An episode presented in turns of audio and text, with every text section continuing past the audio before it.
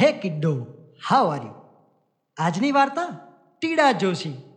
બાળપણની અંદર આ વાર્તા ઉપર ઘણા એવા નાટકો અમે કરી ચૂક્યા છીએ. અને આ નાટક એટલા સરસ હતા કે મિત્રો આ વાર્તા સાંભળવી તમને ચોક્કસ ગમશે. તો મિત્રો, આવો સાંભળીએ ટીડા જોશી.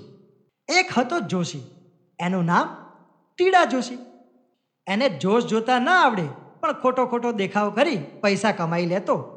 એક દિવસ ટીડા જોશી એક ગામથી બીજે ગામ જવા નીકળ્યા.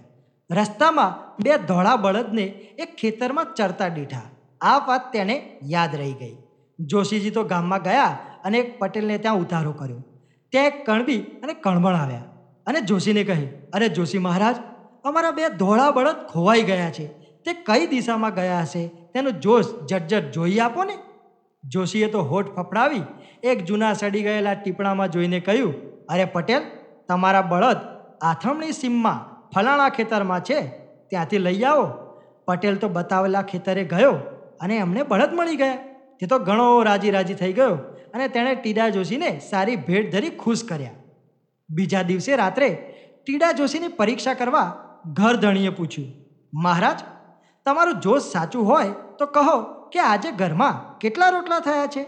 બન્યું એવું કે તીડા જોશીને કંઈ કામ ન હતું. અને વળી ઘરમાં નવરા ધૂપ બેઠા હતા એટલે રોટલાના તાવડીમાં નાખતી વખતે થયેલા ટપાકા ગણતા હતા. જોશીએ તો ટાઈમપાસ કરવા ગણેલા ટપાકા કામમાં આવ્યા. તેમણે કહ્યું, અરે, ઊભા રહો. હું હાલ જ કહું છું. એમ કહી જોશ જોવાનો ડોળ કર્યો અને કહ્યું, પટેલ, આજે તમારા ઘરમાં તેર રોટલા થયા છે. પટેલે પટલાણીને પૂછ્યું જોયું તો જોશીની વાત સાવ સાચી નીકળી. પટેલને તો ખૂબ જ નવાઈ લાગી.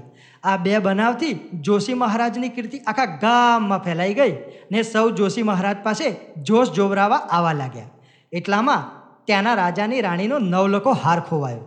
રાજાએ જોશીની કીર્તિ સાંભળી હતી એટલે તેણે તેમને તેડાવ્યા. રાજાએ જોશીને કહ્યું, અરે જુઓ તીડા મહારાજ, રાણીનો હાર ક્યાં છે? અથવા તો કોણ લઈ ગયું છે? તે જોશ જોઈને કહો. જો હાર જડશે, તો તમને ઘણા રાજી કરીશું. જોશી તો મૂંઝાયા, જરા વિચારમાં પડ્યા.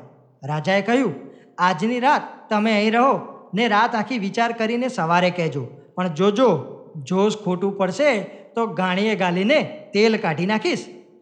તીડા જોશીને તો વાળું કરીને પથારીમાં પડ્યા. પણ ઊંઘ જ ના આવે. જોશીના મનમાં ભય હતો કે નક્કી સવારે રાજા ગાણીએ ગાલીને મારું તેલ કાઢી નાખશે. નિંદર નહોતી આવતી એટલે તે નિંદરને બોલાવા લાગ્યા. નિંદરડીયા આવ નિંદરડી આવ. હવે વાત એમ હતી કે રાજાની રાણી પાસે નિંદરડી નામની દાસી રહેતી હતી ને હાર તેણે જ ચોર્યો હતો. તીડા જોશીને નિંદરડી આવ નિંદરડી આવ એવું ગાતા સાંભળી એ તો ગભરાઈ ગઈ. એણે લાગ્યું કે ટીડા જોશી મારું નામ પોતાના જોશના બળે જાણી ગયા લાગે છે.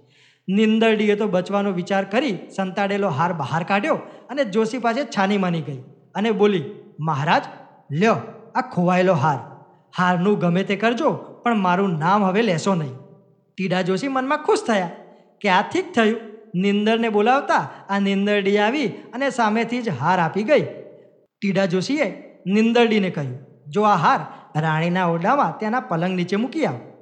સવાર પડી એટલે રાજાએ તીડા જોશીને બોલાવ્યા.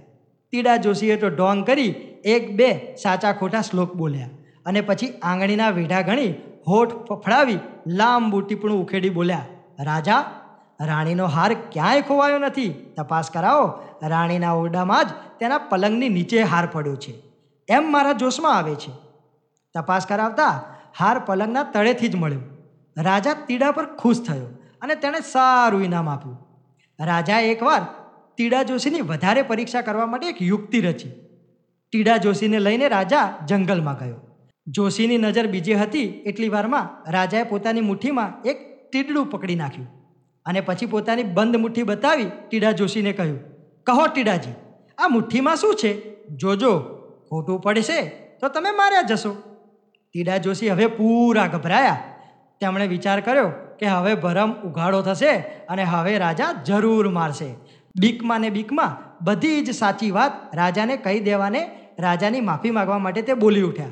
ટપ ટપ કરતા તેર જ ગણ્યા, વાટે આવતા ધોરી મળ્યા. નિંદરડીએ આપ્યો હાર, કા રાજા, તીડાને માર?